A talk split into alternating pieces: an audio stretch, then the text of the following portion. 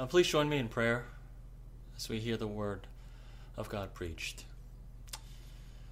Uh, speak, O Lord, renew our minds, help us grasp the heights of your plans for us. Help us, O God, to understand your will for us as your church continues to go forth and as the earth becomes filled with the knowledge of the glory of God as the waters cover the sea. We thank you in Jesus' name. Amen. Uh, there is this online education platform called Masterclass that has really grew in popularity in 2020 as everyone was stuck in home. Now, Masterclass is made up of these online classes uh, with people who are or were really successful in uh, their field of expertise. So, for instance, um, there's a master class on singing with uh, Christina Aguilera. Uh, there's one on investigative journalism with Bob Woodward. Uh, there are classes on photography, film editing, cooking, uh, poker, with all of these well known personalities. Now, someone earlier this year recommended that I watch the class on uh, how to be funny, and uh, I was slightly offended by that. But to explain, uh, in each of the master class, uh, the host uh, comes out and he shares his experience. she shares her knowledge, um, their expertise. And as they talk about, you know, their field of expertise, um, they, they do this all in an effort to teach the students or the viewers how they too can grow or become better uh, in that specific field. Now, the past few weeks, we've been looking at the Lord's Prayer. And this, the Lord's Prayer, is Jesus' masterclass on prayer. You see, Jesus, as someone who intimately knew God the Father for all eternity, as someone who was in constant communication with the Father, as someone who saw prayer not as a burden but as a joy, and as someone who actually gave us his name to now pray in. Jesus, our Master, is teaching us how to pray. So, uh, in today's master class, uh, I'd like to focus our attention on the second petition found in verse 10. This is what it says Your kingdom come, your will be done, on earth as it is in heaven.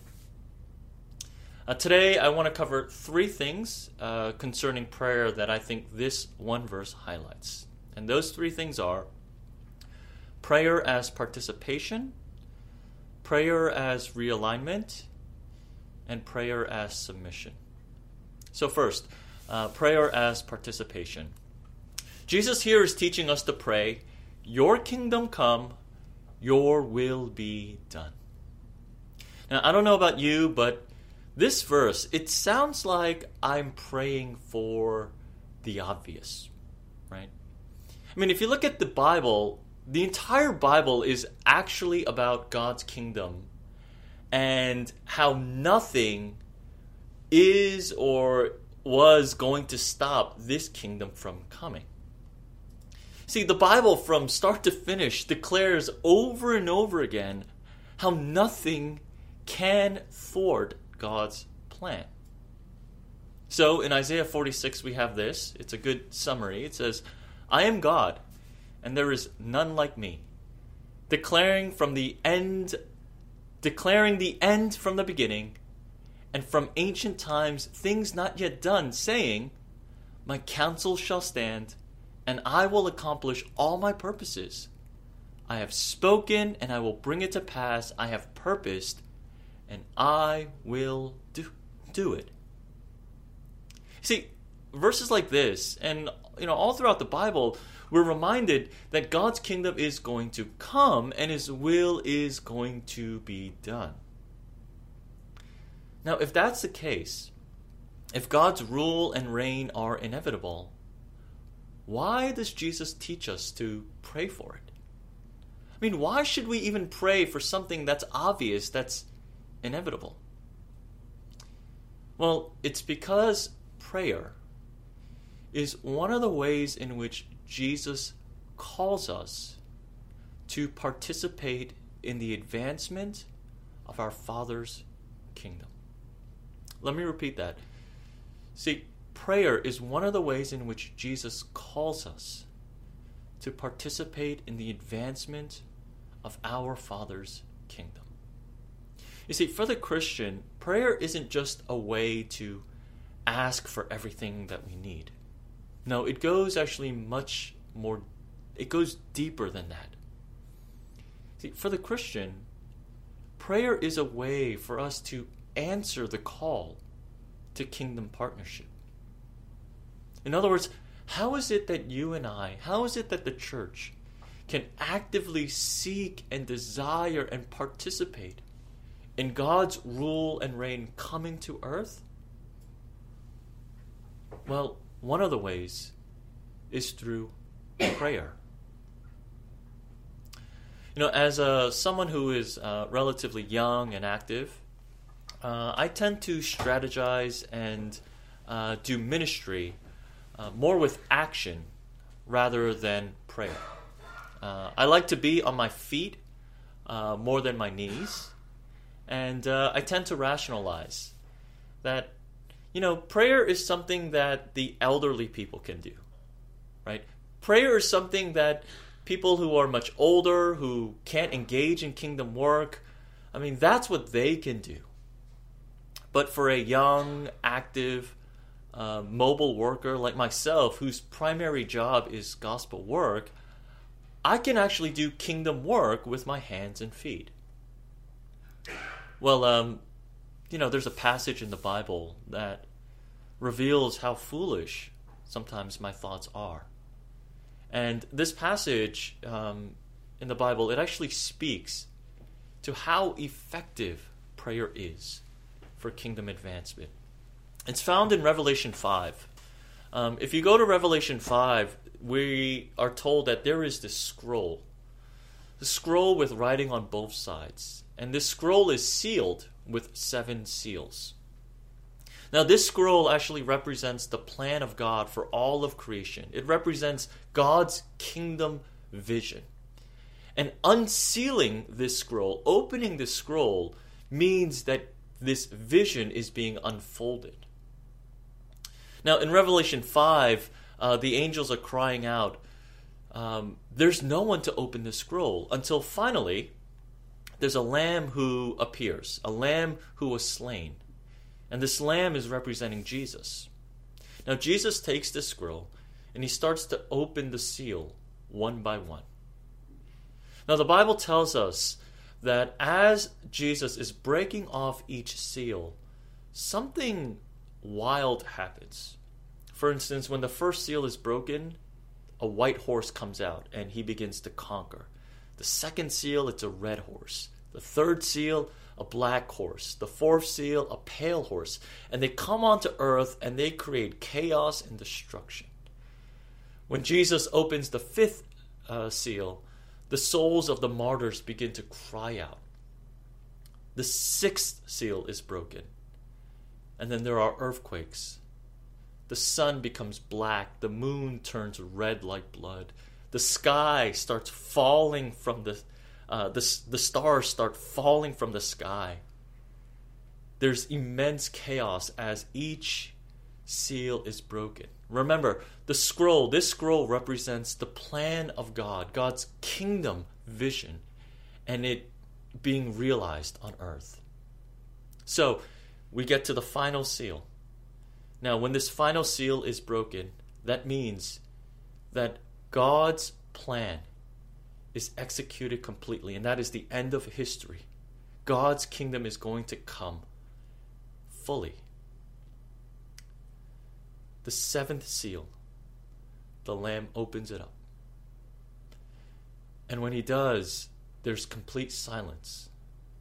Complete silence for a half an hour. I mean, just imagine this, right? As the Lamb is breaking off the seals, there are horses bringing chaos. There's crying among the martyrs. There are earthquakes. Stars are falling. Mountains are being ripped from their place. And all of it builds up to the finale, the seventh seal, and when it's open, there's pin drop silence. I mean, think of a, a maestro conducting this large orchestra, and as they get to the final note, the conductor gives the signal to pause.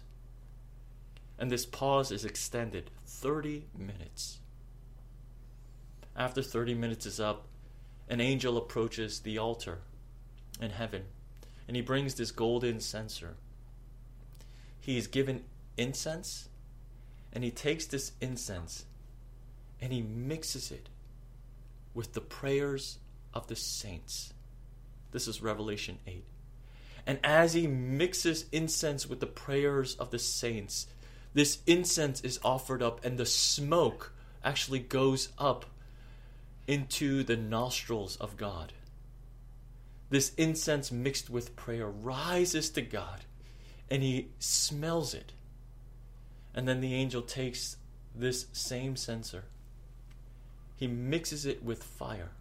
He mixes the prayers of the saints with fire and he starts to throw it onto the earth like fireballs. And in Revelation 8, we get that well known line and there were peals of thunder, rumblings, flashes of lightning, and an earthquake. Do you understand what all of this means? From Revelation 5 to 8. This last sign, when the seal is broken, this last sign in bringing God's kingdom to earth. Do you know what it is? It is the prayer of the saints. In other words, the Bible tells us that the grand finale of God's kingdom coming is ushered in through prayer. See, prayer is participation in God's kingdom advancement. Uh, the first time I uh, watched an orchestra play the full version of Handel's Messiah, I was sitting down and my eyes kept peering over uh, to the man on the kettle drums. I have a picture of it for you. Uh, this is what an orchestra, um, you know, playing um, Handel's Messiah looks like. And if you can look towards the back on your right side, you can see that there are these drums and, uh, and an individual there. Now, when I first uh, saw Handel's Messiah in concert, I, noticed this one individual, and I and I kept thinking, what is he doing there?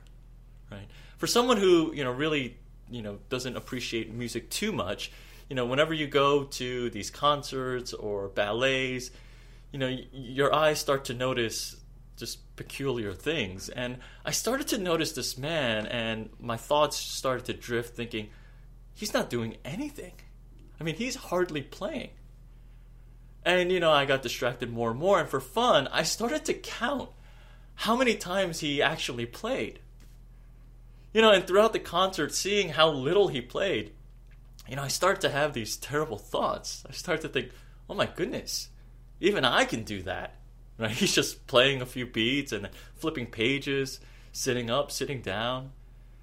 And I started thinking, why is he even there? He's taking up so much space. What a waste of time and money. I was thinking, man, the kettle drums, they're not doing anything. The strings are just carrying you. But then, you get to the last piece in part two and part three. The last piece in part two is Hallelujah, that well known song that's sung during Christmas. And the last piece in part three is Worthy is the Lamb and Amen. And when you get to these grand finales in each of these parts, you start to hear the kettle drums. Now, they don't just play once or twice, but they play constantly all throughout. And there are times when they are banging on those drums and as it mixes in with the chorus, you hear, you can feel the reverence of this piece as as the orchestra is playing and as the singers are singing, Worthy is the Lamb who was slain. Hallelujah, hallelujah. And when you get to the end, you realize that these drums are actually essential to this grand masterpiece coming to a climactic end. You know, all along you thought, man, these drums, they're not doing anything. But when you get to the end, you realize that without these kettle drums, that climactic end doesn't have the same feel. It's the drums, the kettle drums, that are ushering ushering in this final piece of this grand masterpiece. This is prayer. You know, all along we might be thinking, wow, what are we doing just praying for the kingdom to come? But you see, when we get to the end of the story, when we get to the end of history, when we get to Revelation, we see how is it that God's kingdom finally comes in its full majesty and glory? Through prayer. Prayer is participation in God's kingdom.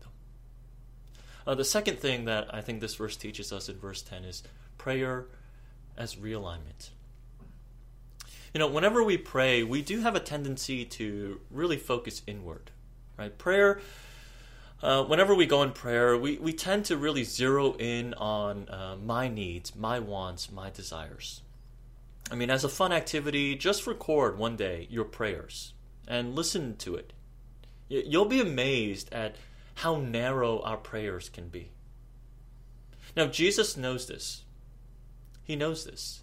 Now, it's not that these things that we need, the things that we ask for, it's not that they aren't important.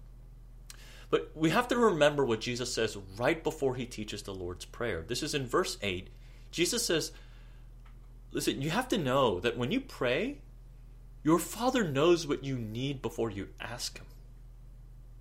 And so, as Jesus is teaching us how to pray, he's saying, listen, instead of just heaping up these requests for everything that you need, for everything that you want, Jesus says, why don't you pray in this way? Our Father in heaven, hallowed be your name, your kingdom come, your will be done. What is Jesus doing as he's teaching us how to pray? He's using prayer to align our hearts to God's heart. He's using prayer to refocus us once again. So I think this is the progression that Jesus intended. Try to follow along, okay? So uh, this is a hypothetical situation, but it happens to me often, and uh, I, I know this will happen in your case too. So, you know, one day there are things on your mind and on your heart. You become stressed and anxious, and you begin to worry. And so, what happens? You finally overcome all the obstacles to pray. You get down on your knees and you begin to spill your heart out before Him. You begin to tell God what you're feeling, what you're thinking, what happened to you. But then as you're praying, all of a sudden you remember wait, my Father knows what I need, even before I started asking Him. You know, one of the great realizations that the Christian can have is that prayer isn't God's door for entry into your life. Right? Prayer isn't the way that God enters into your life. Right? You you know, scripture tells us that God is always with us. He sees us always. He knows us intimately. And so what Jesus is trying to teach is as you go to him with maybe worries and concerns, you remember, you're reminded that wait, God knows everything. God knows everything that I need. I don't have to retell the story of what happened. So you start to think, what should I pray for? Well, let me pray the Lord's Prayer. Let me pray what Jesus taught me. And then you pray, Your kingdom come, your will be done, on earth as it is in heaven. I can't tell you how many times the Lord's Prayer ministered to my heart whenever I went to him with anxiety, with worry, uh, with needs and desires, and I start to lay these things before God, and then I realize, wait, God knows. He knows everything I need. So, you know what? Let me just pray the Lord's Prayer. And when you begin to pray this, Your kingdom come, Your will be done, it begins to minister to you. it starts to realign your heart. When you pray the Lord's Prayer, you start to see your problem through the lens of God's kingdom. You begin to see your life in the perspective of eternity. You're reminded that, you know what, maybe some of the things that I'm really worrying about, I shouldn't be. Some of the things that really upset you, as you pray the Lord's Prayer, you realize, you know what? It doesn't really matter in God's kingdom. Maybe some of the gripes and the grudges you hold against other people as you're praying the Lord's Prayer, you realize, you know what? It's not the will of God for me to be holding on to this. And through prayer, God begins to align our vision to His vision. God begins to tune our hearts to His heart. Through the act of prayer, God, He reminds us of our higher calling. As He says later on in Matthew 6, not to be anxious about what we eat, drink, and wear. See, most of our lives we're consumed by these thoughts, worrying about these things, what we eat, drink, and wear. But as we pray, we're reminded to seek first His kingdom and His righteousness. See, prayer is that great aligner. It reorients us to be kingdom focused, kingdom driven. Uh, there, there is in uh, Chinese uh, this saying. It's a four four character saying. Uh, uh, Biju Jitan. I think I think that's how you say it. Uh, B uh, Jitan or Biyu Jitan. Uh, I think that's how you say it. But the, the literal meaning of uh, this saying is uh, mourning at the sight of fattened thighs. So being upset or angry or sighing or sighing at the sight of fattened thighs. Now, this is a, a well known saying because um, it actually originates uh, from a story about uh, a king named Yubi, this ancient king named Yubi, who uh, goes to this faraway place. He goes to this faraway place, and he's actually supposed to wait there, gather troops, and prepare for war. But as he's away in this faraway place, he forgets his mission. So he's living his life, enjoying it, forgetting why he's even in that place and uh, why he's even there in the first place. And one day he looks down at his thighs and he sees that his thighs have become fattened. Now, soldiers have these really lean thighs because they're riding on horses constantly. But if a soldier forgets his mission, if, if, this, if a soldier is no longer riding on horses, his thighs uh, start to become swollen, fattened. And one day, this king, Yubi, he looks down at his thighs and he sees how fattened his thighs have become. And it was a reminder for him that he had forgotten his mission all along, why he was even there. And so this saying, uh, it, it means, it, it's a reminder for us to, to not forget uh, our mission. It's, it's often quoted and said uh, as a short way to remind hey, you're a student, you should be studying, or, or, or, or in other ways.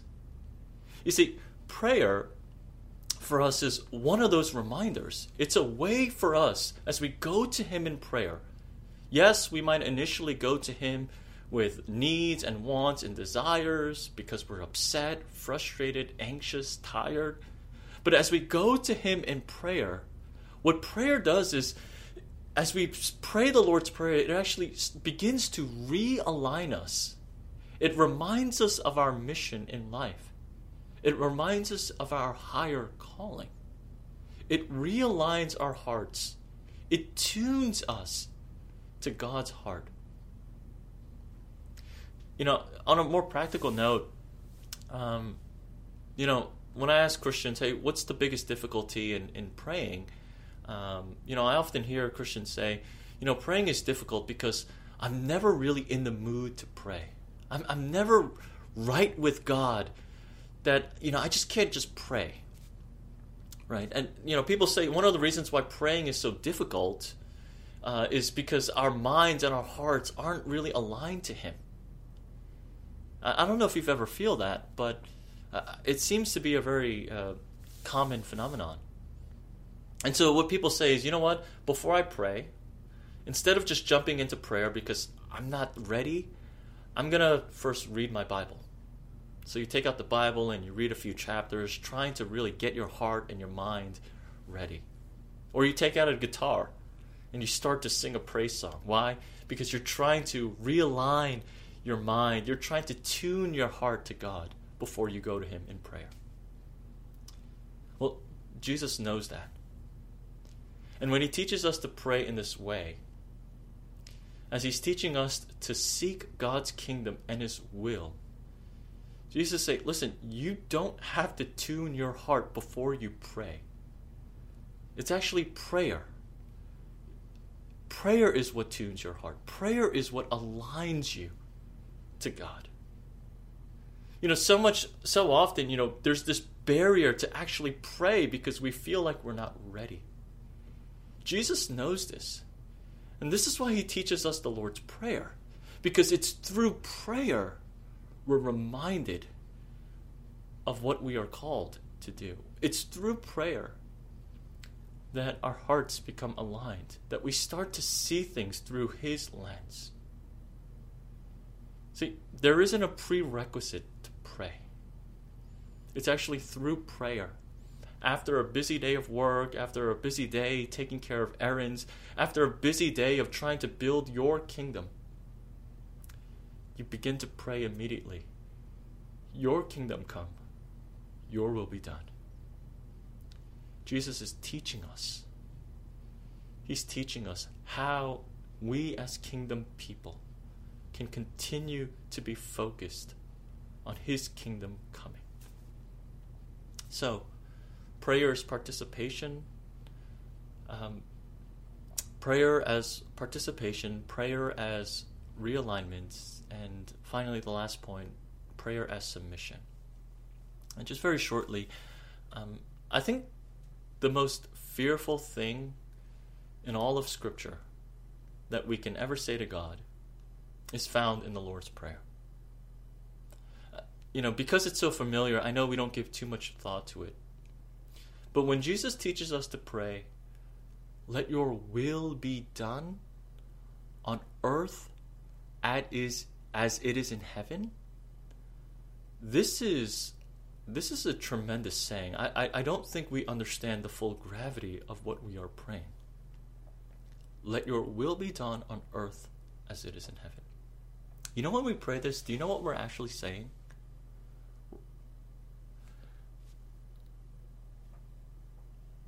Um, when we pray this, we're actually saying, um, God, you know how your will is perfectly carried out in heaven? You know how your will is just perfect? It's perfectly done through the angels? You're saying, that, I want that here. I want that on earth. I want that in my life. See, when you pray the Lord's Prayer, you're basically handing the keys of your life to God. You're saying, I want your will to be done in my life, not just to a certain degree, not just in moderation, not just on the weekends, but just as it is done in heaven that perfect will being executed by the angels in full obedience, in full joyful obedience. I want that in my life. Your will be done on earth as it is in heaven. That's the Lord's Prayer. Friends, if you ever thought that prayer was the act of changing God's mind, you're wrong. If you ever thought that prayer is about persuading God to do what I want, you're mistaken. Rather, what is prayer? Prayer isn't persuasion. but prayer is submission. Prayer is actually the act of bending your will towards God's will. Remember Jesus' prayer on that final night when he was captured? Jesus goes to God in prayer, his Father, and he expresses everything. He tells him how he's feeling, he tells him what he wants. But do you remember how Jesus ends that prayer? Not my will, but your will be done. Jesus teaches us that prayer is the act of submission. You know, I think for Christians who understand this, um, people who really understand this, they don't like to pray. People who really understand this, they hate prayer because they know that once you begin to pray, God is going to start to bend your will. God is going to change your heart. So the easiest thing for us to do is just avoid Him, not pray. Because we know that once we start to pray, oh, God is going to bend our hearts, our will towards His. Your will be done on earth as it is in heaven. You know, for some of you who actually do pray, you know, I, I fear that you may be praying because you think you can change God's heart. You think that you're bending God's will towards yours. Or even maybe maybe even more sinister, you're praying because you think you can change other people's hearts. Now see, that's not what Jesus is teaching here. The master on prayer, Jesus is teaching us that prayer is submission. You are asking God when you go to Him in prayer, saying, Your kingdom come, your will be done on earth as it is in heaven. You're telling God, God, take this stubborn heart, take this obstinate mind, and bend it towards your will. Uh, as C.S. Lewis once wrote in his stage play, Shadowlands, he says this I pray because I can't help myself. I pray because I'm helpless. I pray because the need flows out of me all the time, waking and sleeping. Prayer doesn't change God, it changes me.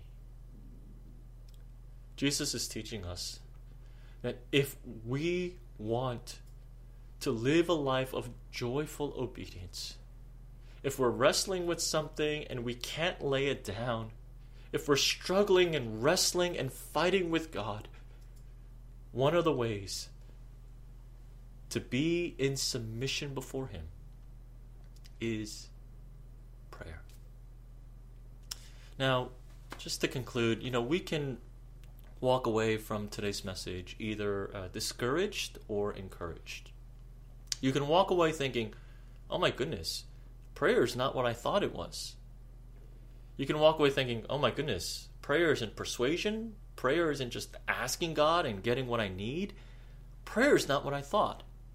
You can be discouraged in that way. Or you can walk away thinking, prayer is much more than I thought you can walk away super encouraged, thinking, wow, prayer is more than I thought.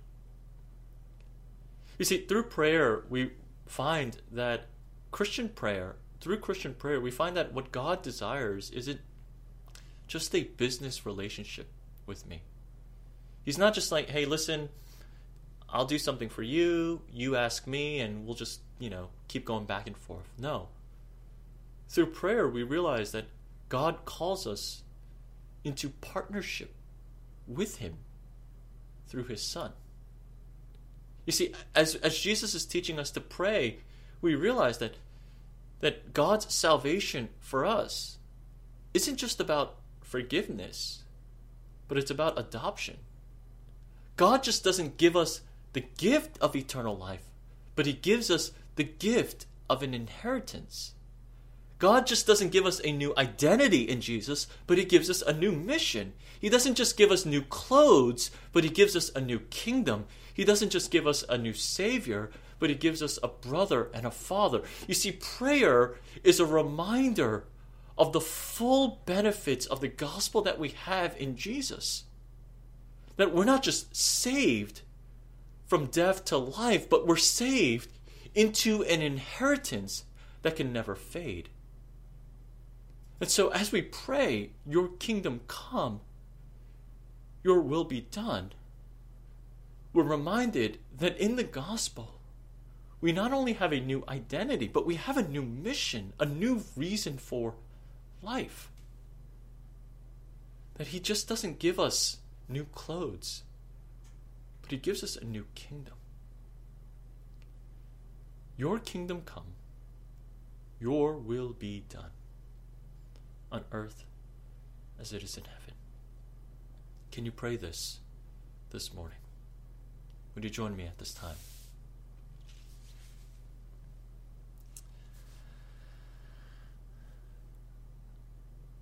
With uh, just a, a, few minutes uh, remaining, would you uh, take this time to uh, just pray this simple prayer? This prayer of participation, this prayer of realignment, this prayer of submission. Your kingdom come, your will be done in my life, just as it is done perfectly in heaven. Would you just spend the next few minutes just praying this? Let's pray.